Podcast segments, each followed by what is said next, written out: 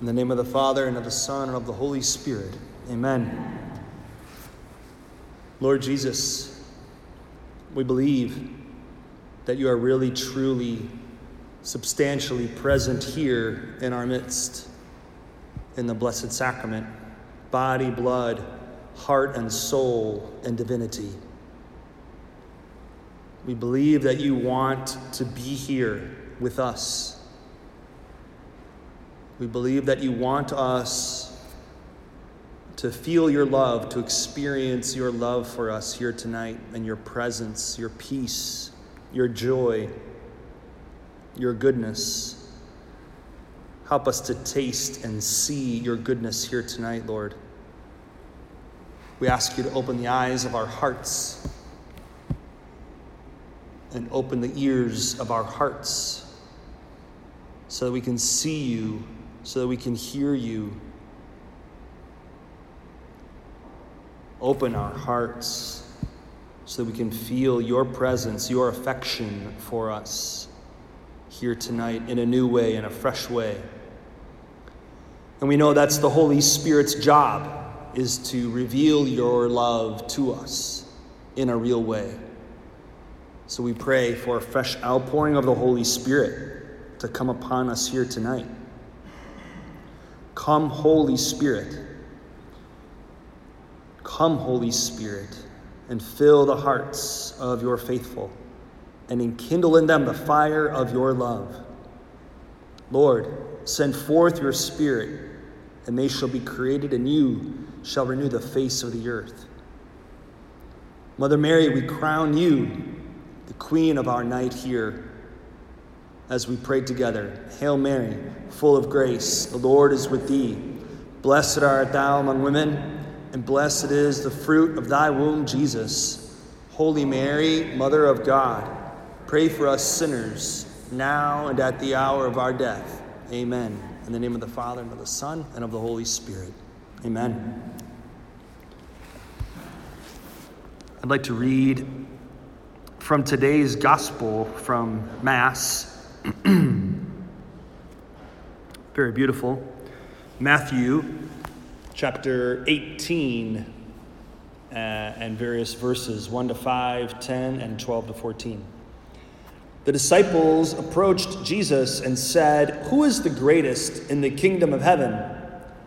He called a child over, placed it in their midst, and said, Amen, I say to you, Unless you turn and become like children, you will not enter the kingdom of heaven. Whoever becomes humble like this child is the greatest in the kingdom of heaven. And whoever receives one child such as this in my name receives me. See that you do not despise one of these little ones, for I say to you that their angels in heaven always look upon the face of my heavenly Father. What is your opinion? If a man has a hundred sheep and one of them goes astray, will he not leave the 99 in the hills and go in search of the stray? And if he finds it, amen, I say to you, he rejoices more over it than over the 99 that did not stray. In just the same way, it is not the will of your heavenly Father that one of these little ones be lost the gospel of the Lord. Praise to you, Lord Jesus Christ. So, to become like a child, it's not to be childish, but it's to become childlike. And as Jesus himself said here, it has something to do with being humble. It has a lot to do with trusting in God like a child trusts in his or her parents, having childlike confidence, being able to depend on God, to rely on God.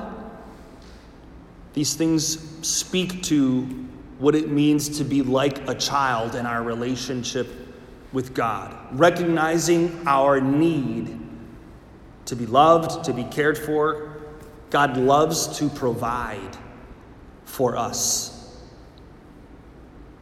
And like a, a good father, He wants us to know His love for us, His care, His, his power, His presence. He wants us to feel His love, His closeness. And He wants us to approach Him with that confidence, expecting that kind of response from God.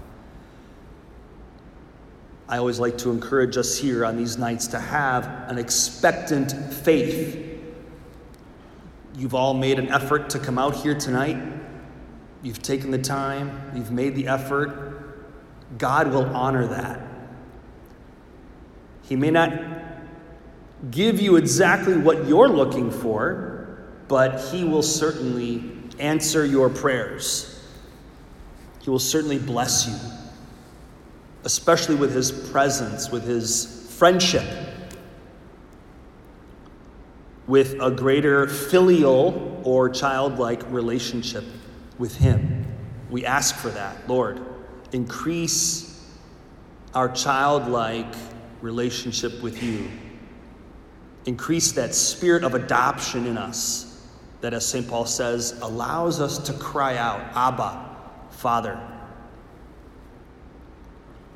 So there's a filial or childlike aspect to our relationship with God. It's really necessary, Jesus said, to become great in the kingdom of heaven. And then he switches gears rather quickly. I suppose it has to do with some of these verses being left out, though, as well.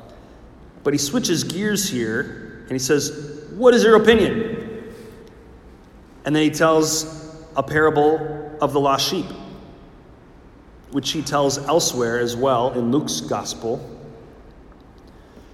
But this shows, I would argue, a little bit, his passionate love for us, his reckless love for us.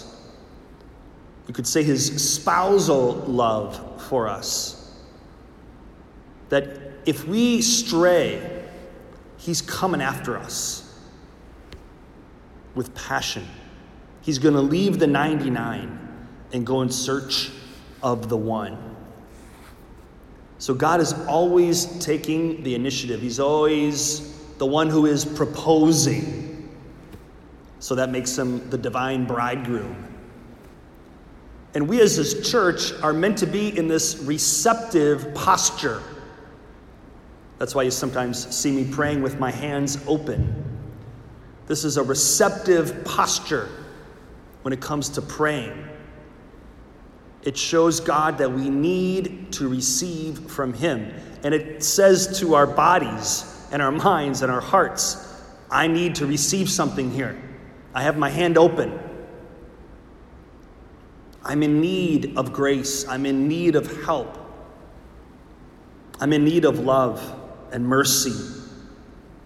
So it's sometimes helpful to pray like this with your hands opened.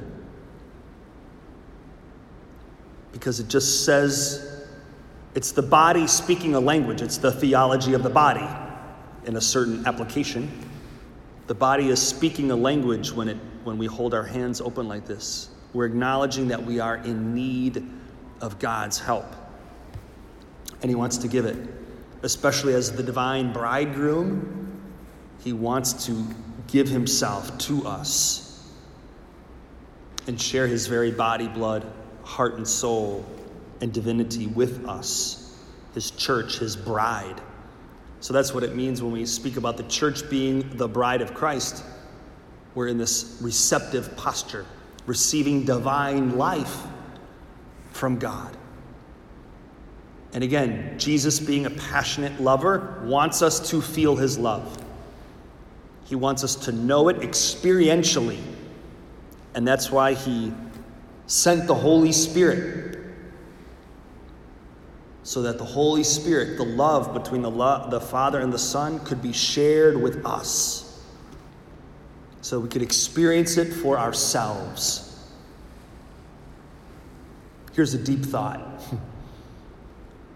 that we, I should say you and I, coming together in the we of intimacy with God. So You and I coming together, and you and I coming together with Christ Jesus in the we of intimacy with God. That's the deepest meaning and the greatest purpose of our life. It's why He created you to have intimacy with Him, to have friendship with Him that is profound, not superficial, but profound and personal, intimate, powerful. And that's why whenever we stray, He's always going to come after us because He loves us that much. And He's going to do everything He can to protect us and to lead us and guide us. So I think that's our prayer for tonight. Very simple. Lord, help us to grow in this friendship with you. Just join your minds and your hearts to my prayer right now. I'm just going to pray spontaneously. Lord Jesus, we pray for the grace of greater intimacy with you. Lord, we want to be close to you. Lord, we want to feel close to you. We want to feel your presence. We want to walk in your light. We want to walk in your love. We want to feel your love, your care for us. We want to feel close to you. We want to be united with you. Because by ourselves, Lord, our lives make no sense. We are lost without you. We are incomplete without you. We are incomplete. We are in need of your fulfillment, your truth, your goodness, your beauty. We long for it. We desire it, Lord. Help increase our desire for it. Help us to keep seeking you more and more each and every day. And as we express our desires, Lord, to you, may our hearts grow, may they expand, so that we have even greater capacity to receive more of you.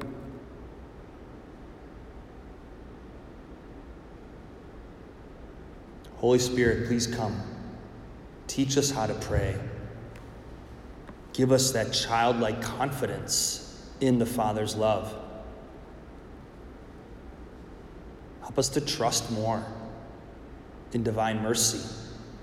Help us, help us to trust in the Father's providence and His goodness. Whatever fears, whatever doubts,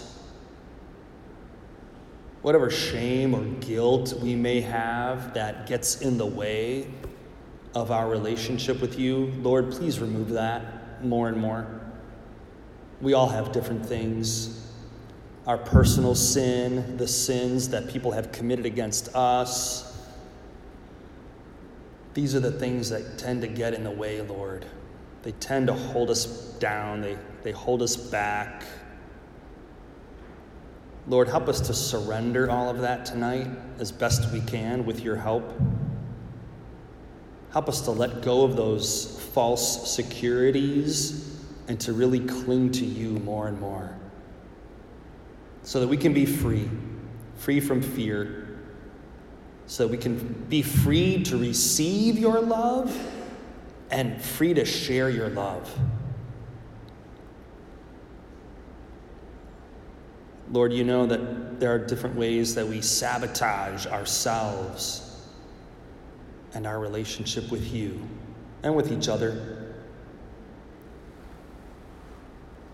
Will, Lord, please destroy those plans of the enemy. And please help us to think and act differently. Help us to feel safe with you. Help us to be connected and to feel safe with you so that your presence and your love can heal us in those places where we felt unloved, where we felt unsafe, where we felt unwanted. Help us to feel wanted by you Help us to feel like we belong to you and with you. Lord, help us to know that you love everything about us and that you have a plan and a purpose and a future full of hope for each and every one of us.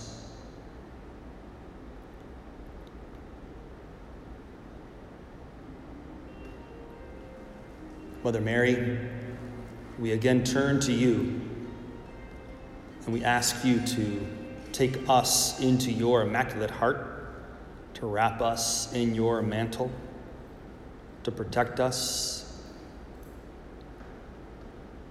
to lead us and guide us more deeply into relationship with God.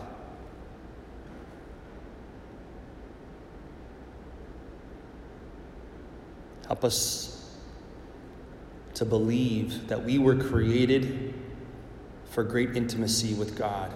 We were created to be saints, to become love, to live in the eternal embrace of love, and to share that love, to be beacons of light and witnesses to hope. We want to feel your love tonight, Lord. During this time now of adoration, please increase our faith, our hope, and our love, our surrender, our desire, our trust, so that we can have a fresh encounter with you that will be healing and life giving. Amen.